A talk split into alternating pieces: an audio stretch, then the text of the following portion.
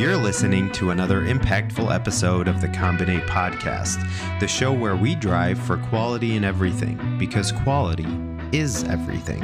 I'm your host, Subhi Saadeh. I've been working on medical devices, pharmaceuticals, and combination products for the last 10 years, and my goal is to understand. Each week, I sit down with leaders to understand and bring together medtech and biotech in order to examine the roadblocks in development and access we face and bring to light concepts and tools from our industry and others to help address those.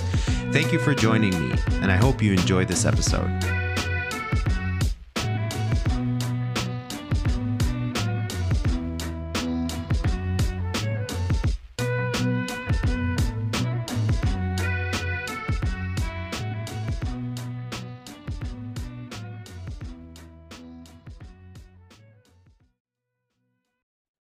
Hi, everybody, and welcome to this episode of the Combinate Podcast. I'm your host, Subhi Saadeh. We are joined today by Dr. James Somauroo of uh, SomX. Uh, he's the founder of SomX. He covers health tech uh, for Forbes as a contributor. Uh, he is the host of the Health Tech Podcast, editor in chief of the Health Tech Pigeon, newsletter, which which I really like, by the way. Uh, he's directed two health tech accelerators and has been called the Oprah Winfrey of health tech, which I thought was hilarious. Um, Who on earth called me that? That's outrageous. You you you you heard it on an interview. You may have forgotten because you've done so oh. many, but uh, I th- I thought it was I thought it was really funny. Um, loving that, loving that. Yeah. so uh, yeah, welcome, uh, James. Thank you for having me. Pleasure to be here. Yeah, so I mean, you've you you've got your you've got your hand in a few pies right now, and um, I'm I'm uh, interested to hear about how SomX is doing. So my background is that I'm an anaesthetics and intensive care doctor. Uh, so I practiced clinically for five years. I've done lots of different things in leadership policy innovation in the NHS in the UK uh, and sort of wider commercial health sector. So I've run a couple of different accelerators, as you said but yeah, the other side of my life was always more media stuff. So writing for Forbes and the podcast and uh, the newsletter and things like that. And it was, as you say, it was this kind of after I'd run those accelerators, this uh, this eureka moment of hold on a minute, what I'm actually good at here is communication. I've been communicating in various different ways uh, for quite a while with content and yeah, say podcast and newsletter and, and all that sort of stuff. But on the other hand, startups as well and helping startups through an accelerator. And so actually, it was the merging of those two worlds that became SomX. And so um, it started very humbly uh, with like anything, like an with an idea of just hey, in health tech, we've grown as an industry. Uh, but there are there aren't those service companies for health tech. So if you look at something like fintech, which has grown and has infrastructure and it has investors for fintech and it has marketing agencies for fintech and it has recruiters for fintech and it has all these different things for fintech. It's sort of the the knowledge and appreciation that actually health tech has to go in that direction and will go in that direction. And I felt that from I suppose the customer side because I was helping all of these startups through accelerators that were trying to solve the communications and the marketing problem but how on earth can a generic marketing agency or communications agency or PR agency, whatever you want to call it, content marketing agency that specializes across sector, how across sectors, how can they really truly tell a health tech founder who is an expert in a specifically niched health tech problem? How can a generic agency solve that problem of telling them how to communicate? It was always the other way around. For all of the founders that I was supporting, it was always, well, we have to teach that group for a while about our sector and about what we do and all the thing, and then they kind of watch them and deliver. So it was one of those things where especially that there's also like legal and regulatory restrictions around promotional compliance worldwide, right? right? And they're different. Right. So Right, absolutely. So yes, you don't want the MHRA on your back in the UK. Mm-hmm. You don't want NICE on your back in the UK. You, and and that's the thing. Like you know, one of the first things that we ask clients is, what are your approved claims? Can we see your intended use statement? And all of a sudden they sort of look back and they're like, oh, you guys know what you're doing. That's quite interesting. We were going to tell you those things. And it's sort of like, yeah, well, because we're purpose built for the sector, right? So, as I say, we started very humbly. It started with me ringing around a few people that I knew saying, Hey, I've got this idea. I'm going to put this company together. Um, I'm going to, I'm going to help you guys with communications. And uh, I know sometimes I know you've got an agency, but why don't you try us? Uh, we'll give you a pretty hefty discount. All I want is your feedback as we're doing it. And for a year, just stayed behind the scenes with between four and went up to 10 uh, clients that I was doing that with. And then after a year of doing that behind the scenes, figured out our value, figured out our packages, figured out how we were practically going to do this. The answer being three separate retainers of strategy, content, multimedia content, that is, and PR, and then selling it.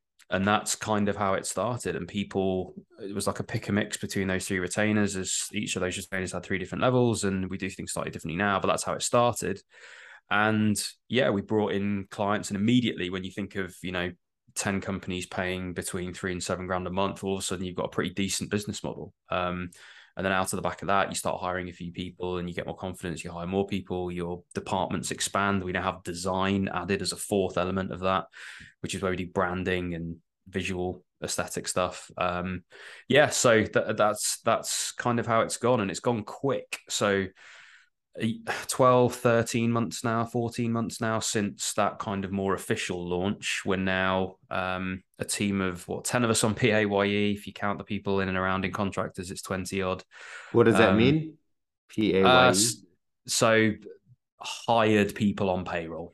Ah, um, for, and ftes ftes full-time equivalents yeah. exactly. And then uh, and then the rest are kind of contractors and video videographers, animators, people that we sort of get on more of a bit part basis.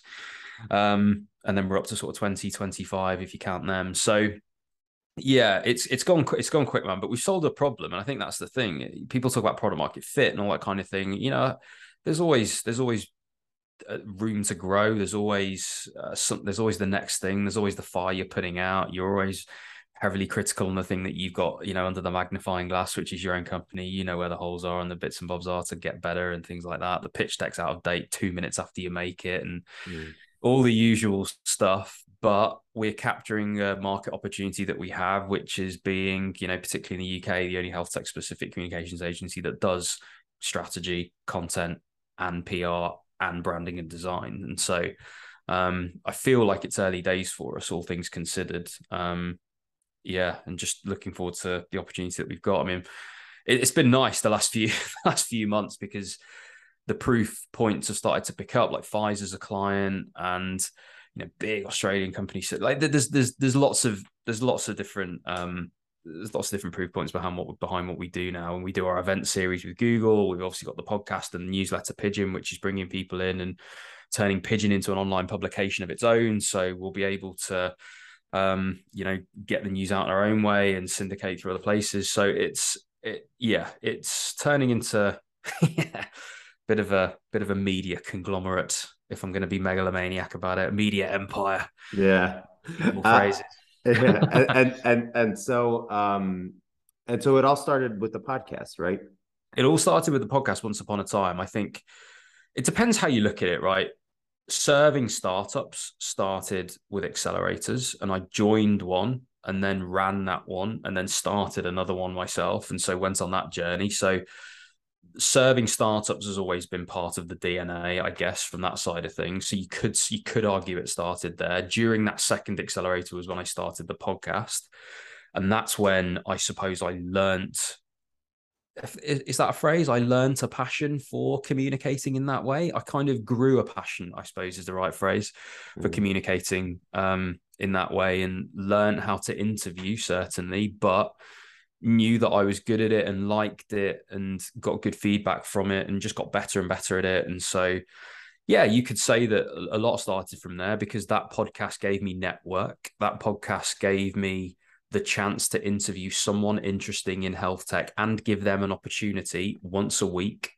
But as we were talking about off air, nobody listened to that podcast 14 weeks. So it's not as if I built any of that network initially. It's just that I had set it up to win when nobody was listening. So I was winning by just the network I was building, the opportunities I was giving those people. And it helped me form a tighter knit network, I guess, of the people that I was adding value to and they were getting feeling value from, that kind of thing. So yeah, there's many much of much of the network effect, I guess, started started there, or at least started in the accelerators again, and, and was definitely sort of fed by that podcast. And then the newsletter came along, and it's a different type of network because, again, something I've learned in in multimedia content is that it's very different people that listen to a podcast, that read a newsletter, that read long form, that watch long form, you know, to short form. It, it's totally different audiences that you can reach with all of that stuff. And so you've really got to be playing in all those arenas if you uh, if you want to be capturing as many people as possible with your messaging and all that kind of thing. Um, so yeah, it's uh, you could argue where it started, but certainly the podcast is a fair place to say. Yeah. Um, so the the the learned um, versus de- oh, you said learned versus developed a passion? No, learned versus. Like I said, grew. Grew. Developed is probably a better grew, word. Grew, grew, yeah, you you reminded me. There's a really good book called uh, The Art of Loving, and and one that one that I uh, it's one of my favorites. Mm. Uh, by a guy named Erich Fromm. I don't know if you you've heard of it. He's part of the the Frankfurt School of, of Philosophy, but okay. Um, real real interesting book, and he talks about how you know people think that it's the object that you love. Hmm. that you know if i don't love this thing then it's just the wrong choice of object so i need to find the right choice of object to love. And he he he thinks of love as an art one that you develop. And you know i've heard before like for, for me personally right? Like i've i've put out a, an episode a week for now 50 weeks. Um and and i i love this stuff. Um but you know people say oh it's so cool that you love it so much that you have a podcast right? But i think the the flip right? I have a podcast which makes me love it so much yes. you know? And so yes. that that that for me is that it's like that you when you show up to whether whether it's reading a book or or talking about it or writing an article right? That's all uh it's all a um it's all a, a, a work to passion yeah it's not it, a work passion is a good phrase. It's not it's certainly not a given that you that you enjoy things. I mean, we've all had to do new things in life and we've all you know i've heard like jordan peterson and stuff say that like you have to be the fool in order to become good at something new and arguably therefore to enjoy it to its maximum. You have to go through the period of being a fool and not being very good at that thing. The only way you're going to get better is to continue being the fool until you are not the fool anymore I'm learning to play golf at the moment. Uh, a lot of my friends play it. I've never had an interest in it whatsoever. It just seems that with all my injuries at the moment, picking up in tennis, again, not a particularly high impact sport. However, I seem to be tearing well, muscles and pulling Achilles and all the rest of it. Play at a decent level is kind of my argument there, but my body is falling apart. Let's be honest. Uh, it seems that golf is becoming a good idea, but I am foolish playing golf currently because, like, I'm just not very good at the sport, you know. And I had, you know, played nine holes with Fred, our creative uh, director, the other day, and just played terribly and all the rest of it. However, I've learned so many new things in my life, from snowboarding to skiing to to other sports and to other things like podcasting and all the rest of it. I've learned, I, I've been the fool so often now that I'm comfortable in that uncomfortable period. I, I'm I'm I'm orientated. I know where I am learning golf. I know that I'm just going to have to be terrible and a bit embarrassing to myself and others that I'm with until I'm not anymore. And and then I'm really going to get the enjoyment from it, you know. And I'm just, I guess, more comfortable now because I've been serially trying new things. You know, I did like an archery course and just all this stuff I enjoy. I enjoy putting myself and having that feeling and sensation of almost being uncomfortable, but knowing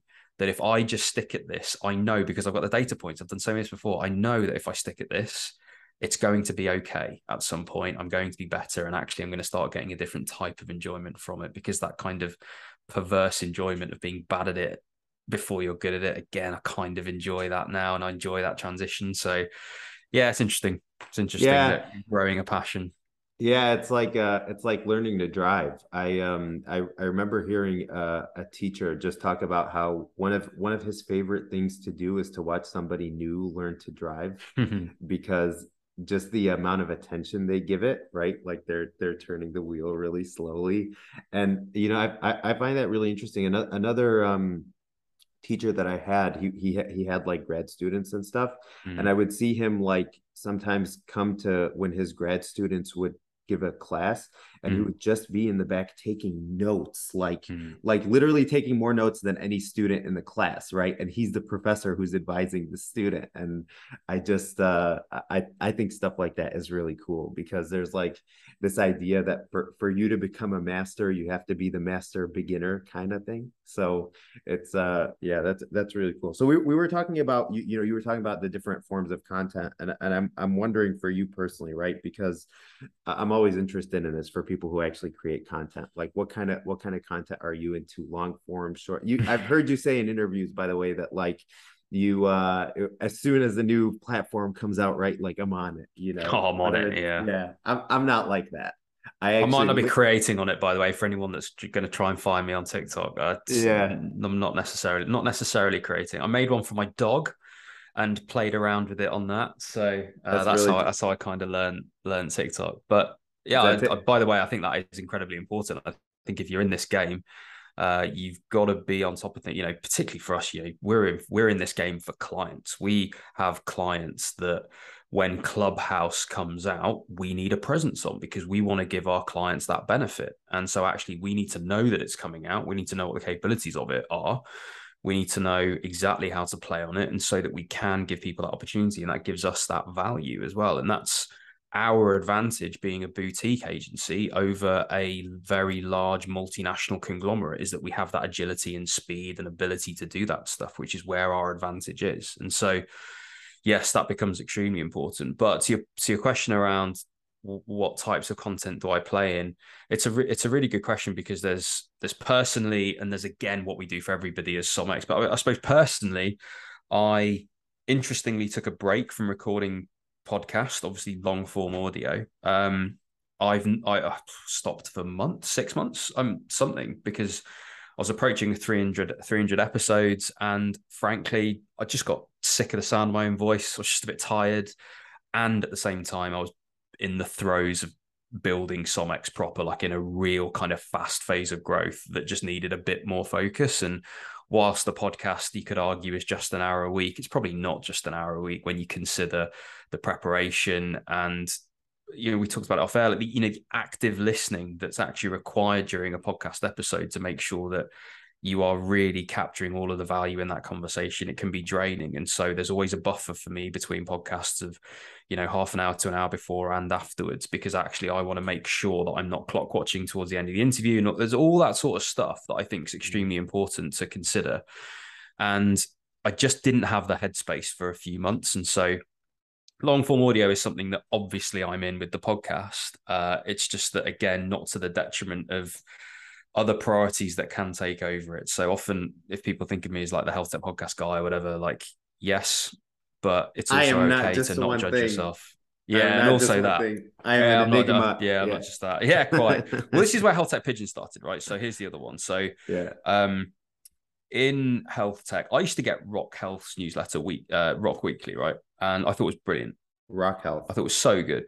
Yeah, Rock Health's weekly digest. Uh, I think it's called Rock Weekly. Uh, still, um, I thought it was brilliant. It was so to the point, as in like it summarized the weekly news just in uh, just in the shortest format possible. It would just put the headline as a link with a slight bit of blurb afterwards, like no more than half a sentence, and then just a list of who's raised money.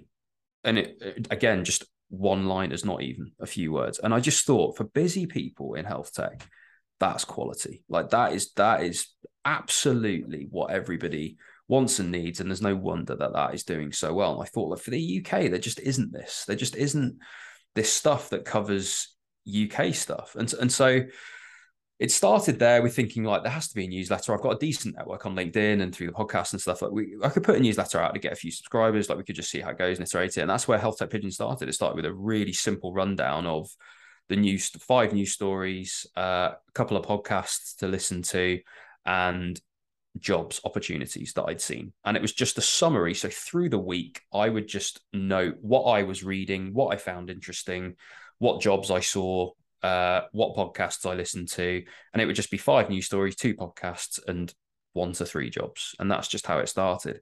It just turns out that that seems to be a really good format that everybody finds value from, and again, we've just picked up this kind of really nice, like over two years, a slow kind of exponential curve of growth um, that we're picking up, what, 200, 250 extra readers a month um, at the minute. We're at about, we're at 2,500 odd subscribers. Um, but again, like, yeah, I just enjoy that kind of short form. But I suppose the, the, the additional bit of that is it doesn't have, health tech doesn't have to be boring. And so i wanted something that i would read myself and it had to be short is number one.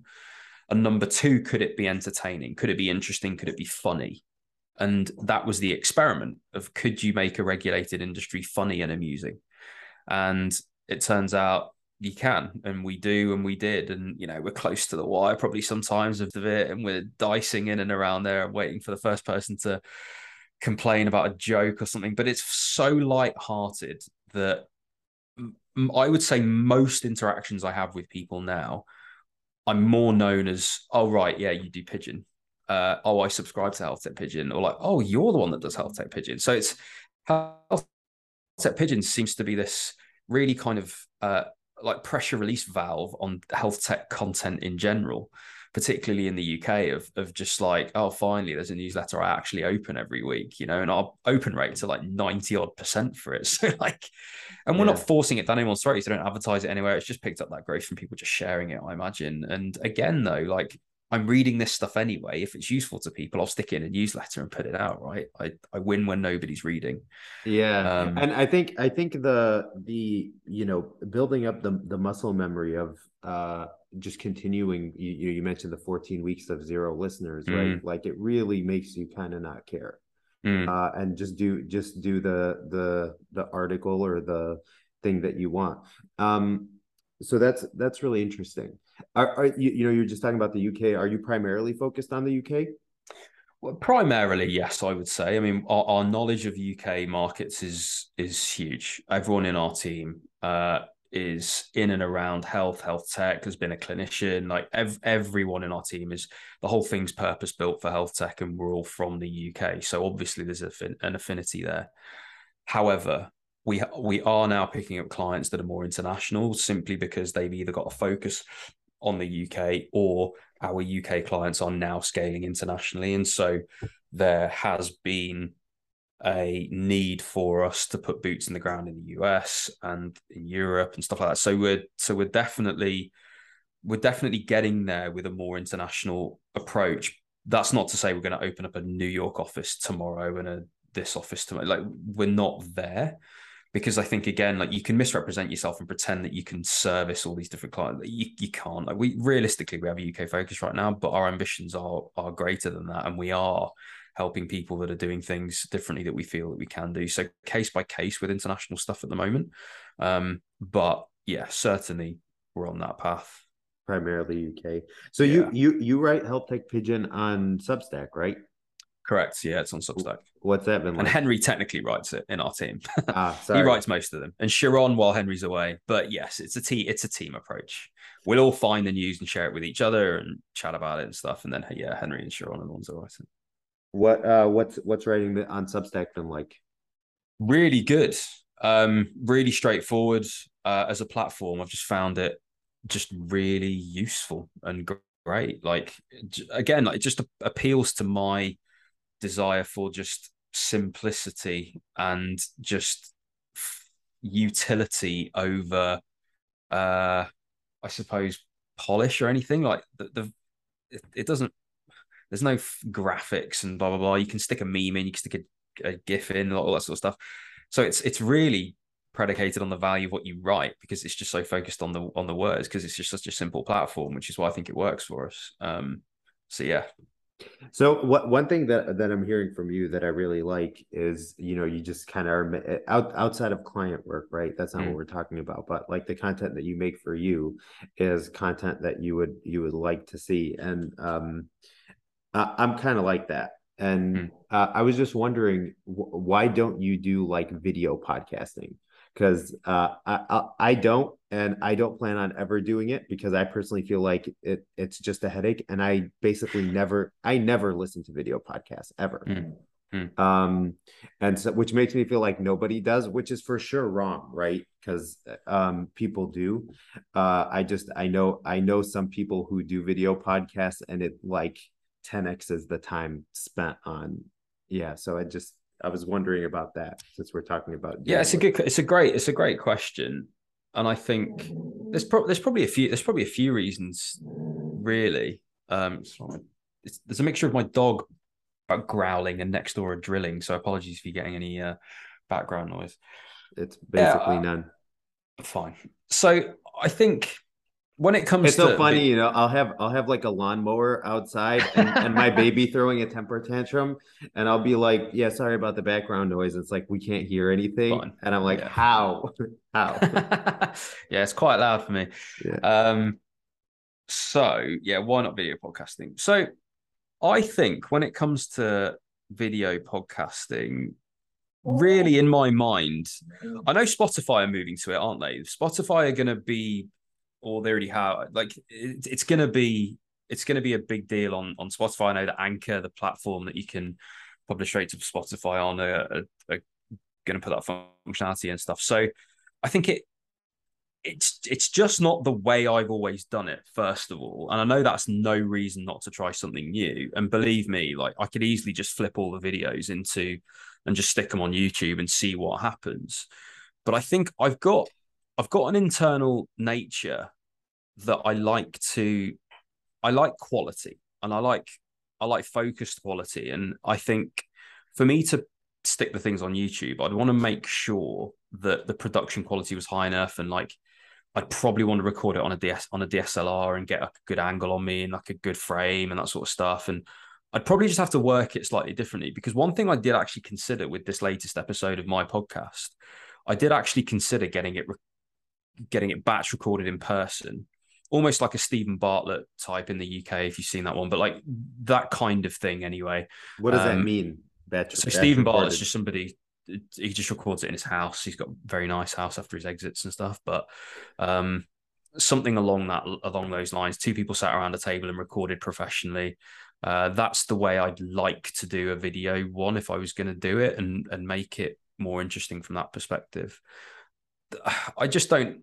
I don't know what it is. I just don't. I don't know a lot of the health tech community that live on YouTube. I'm not feeling a pull from the market to put my stuff on YouTube and to do it that way. I'm just not feeling that that need. And so it's just an extra few steps that I need to put in. We could easily do it. Obviously, it's not a huge, not a huge deal for us, but I think as it stands, things are working, things are great. I don't need to do it. I don't feel the point. If I thought for one second that it would massively change the game, yeah, I'd, I'd do it in a heartbeat. But and it, you know, may well be that Indy or Jared listening is just like, we should actually do this, James. Let's just do it. And in which case, I'll do it. But yeah, no great reason other than I haven't felt the pull from the market to do it. I guess. Yeah, it's it's it's always really interesting because you're, you're I feel like life generally speaking is in between you know fix it when it's not broken or mm-hmm. fix it when it is broken right and yeah. you know I was talking to this guy who's a a quality guru like uh one of the living ones and he was just like the time to fix it is when it's not broken mm-hmm. and yes that's true for a production process but um you know maybe not maybe not for everything mm-hmm. um so I, I wanted to know since since you know you you you started off as a doctor which means that you you have good study habits. I've heard you say you're not a good uh you're not you, you weren't like the most interested student in in the subject right? But um i feel like if if if if you got through you were a good student. Um but i'm wondering now that you have like a bunch of a bunch of things going on you know you have you have SomX you have your podcast you have the the health tech pigeon and, and you're sort of de- delegating in that but how do you how do you prioritize now that you have a few things going on? Yeah i think how does how does anyone that runs a business prioritize? You sort of you see what's on fire first and you try and put those things out. And then you see where there's opportunity and where you think you could be gaining more opportunity and you go to those things first. Um, and then you cycle back to step one, pretty much. Um, I think it's that. I think it's an interesting question in in as it sort of pertains to recent times with putting the podcast on hold. That was an example of prioritizing. that was an example of prioritizing the most amount of headspace possible for the appropriate fast growth of SomX. And therefore, the podcast got put on hold. Um, it's also a case for, you mentioned the word delegating. I'll raise you putting in processes that mean that you can add what you need to add scalably as well. And that's what's been good with Pigeon, in that Pigeon is not a complex process.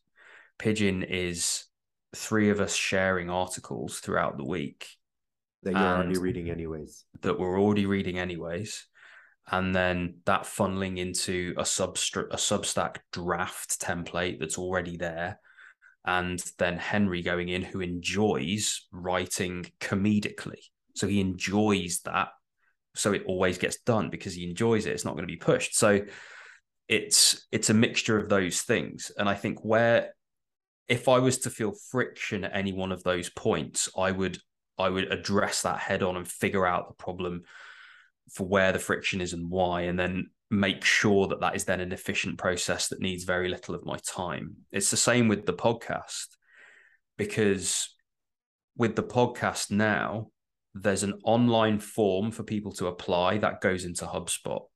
Indy and our team will look at that form and prioritize who she thinks the best guests will be or the ones that I want, blah, blah, blah. I'll then take one look at it and give her the green light. That they then get sent a different form, which fills out their description of their episode for uh, the show notes that they do themselves. It gives me the intro to the episode when I meet them as well. I just read that out.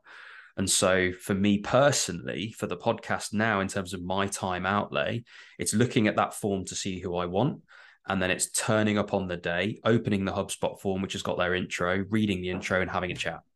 So again, it's putting a system in place that allows me to essentially do the bit that I need to do and only the bit that I can do, and then making sure that rest the rest is delegated. That's that's part of the way to avoid fatigue, I think, as well. Because if you're caught up in the weeds of the stuff you don't necessarily need to be doing, and by the way, like I've I'm not precious about this from day one. Like I did everything from day one. Those 14 weeks where nobody was listening, I literally did everything. I'm like begging people to come, sending emails, and replying to them, and trying to find time. I'm recording and then re-recording when I'm messing something up, and like there's there's all of these different things that that is the 300 episodes later you can be a bit fancier and try and get other people to do it if you if you've got a business behind you and stuff and or you've monetized in some way with sponsorship or whatever it is and you can put that towards that but yeah it's that it's it's i think it's it's putting in the process to make sure your out your outlay is is just what you can do what you want to do what you enjoy optimizing for what you enjoy my god like that's so important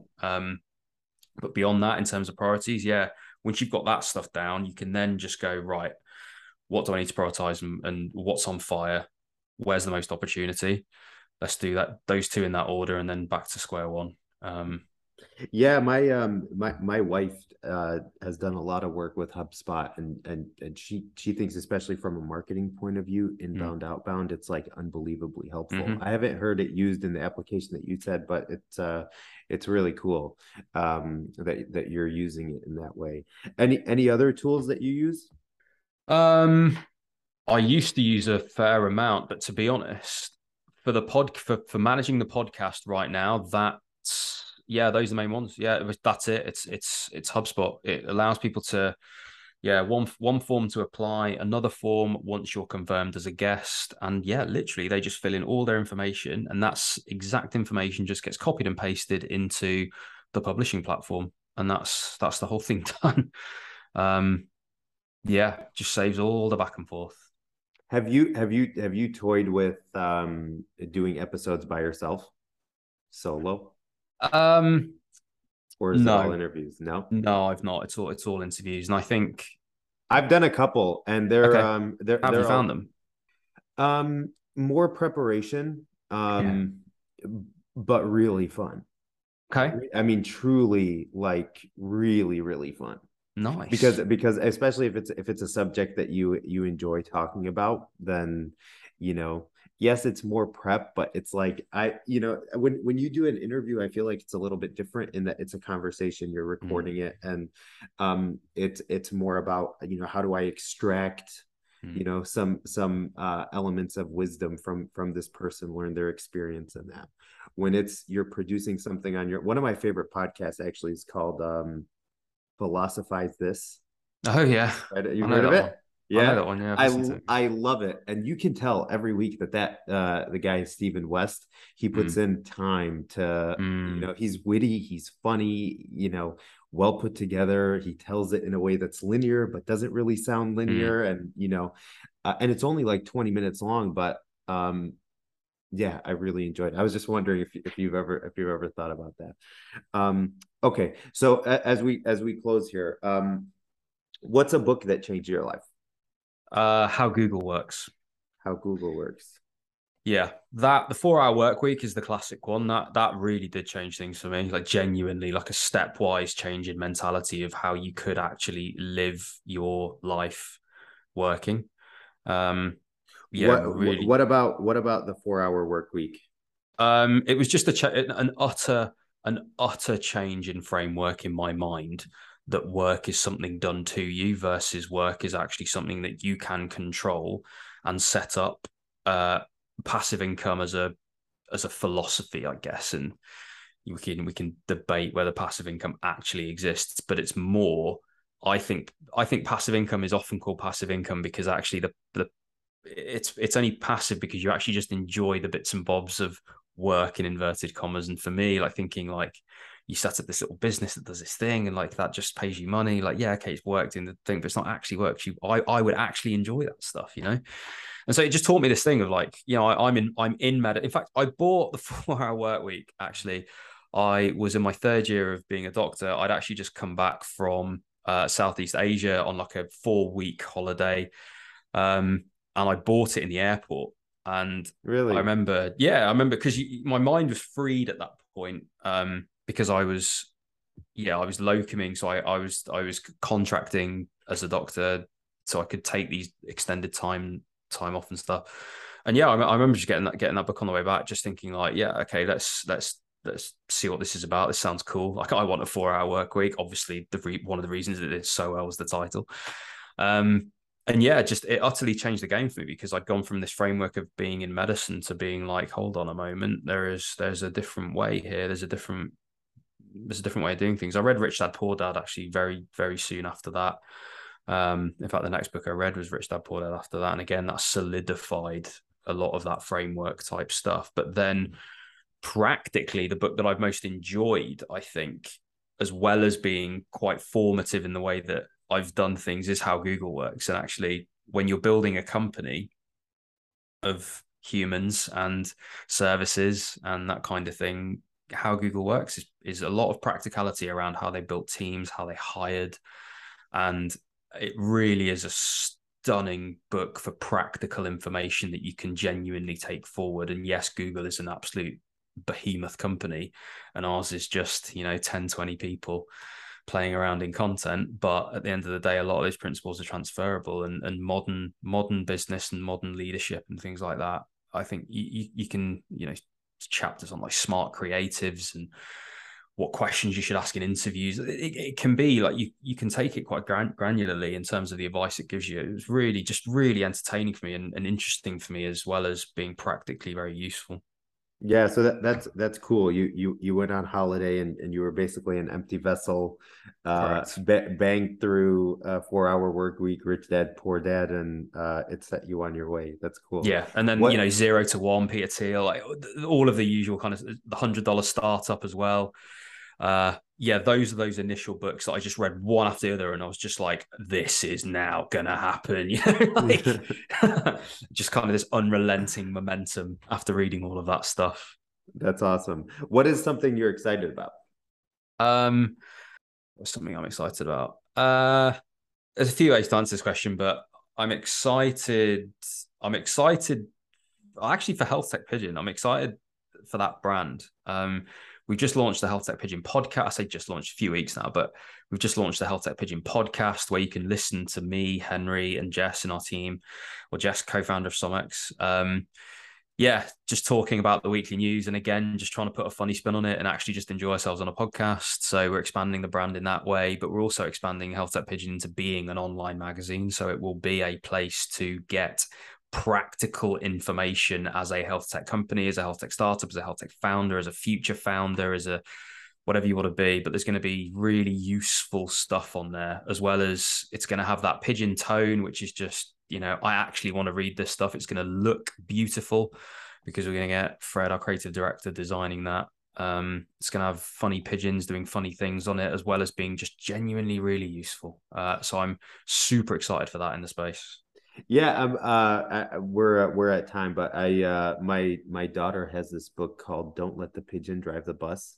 Excellent. And and and the pigeon looks very similar to your pigeon. Excellent.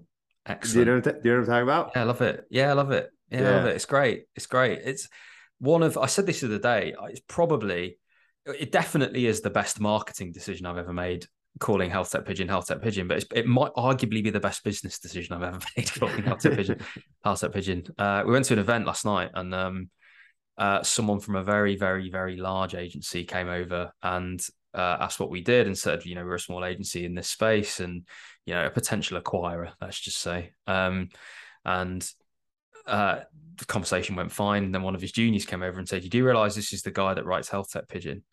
And uh, said big agency person was then very interested to speak to us. So like, it's uh, it's clearly a brand that's doing something in the space. Um, so yeah, it's super exciting, man. It's fun that, to be part of as well. Yeah, that's that's that's really cool. Well, James Somauroo, everybody, thanks for coming on. Uh, I really enjoyed talking to you, man. Pleasure to be here. Thank you for having me.